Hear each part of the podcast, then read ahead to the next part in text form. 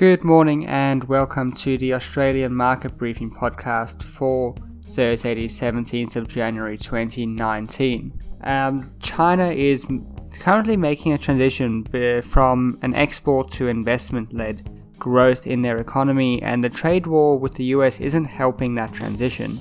We may very likely see a large slowdown in growth during 2019. During the end of 2018, Chinese growth dropped to the lowest levels in a decade.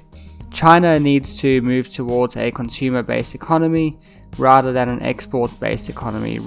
However, the increasingly centralized government is not making this easy. China is also really the backbone of Asia, so any significant recession in China will definitely be felt in the rest of Asia and likely in Australia as well. This is why we are putting a lot of attention on what is happening in China. While earnings from three of the four biggest banks have been a disappointment to investors, it is a relief that mortgage lending is down, which is what we're seeing in the numbers. In fact, they are close to 30% down at Citi, Wells Fargo, and JP Morgan.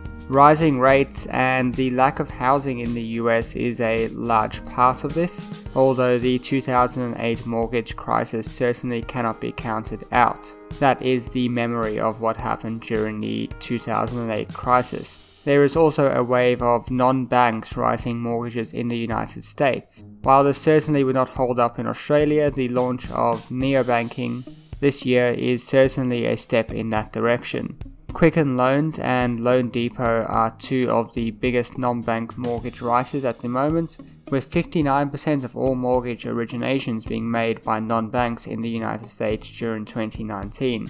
This certainly sets them up to be a large disrupting force in the markets.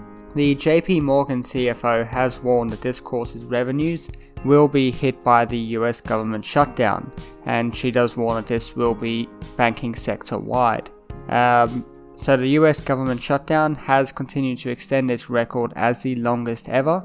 The shutdown has caused a freeze for IPOs, which provide investment banks with large amounts of revenue through fees.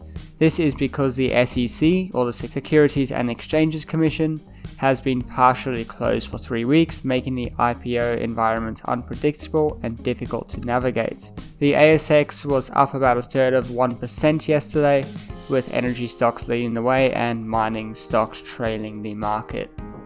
Wall Street was relatively flat last night. It did close in the green, but only very slightly. The ASX is poised to open flat this morning. Not much stimulus was in the news last night to really move the markets on the open. So that's all we have for today. Thank you for listening. I'll be back tomorrow with our final episode for the week.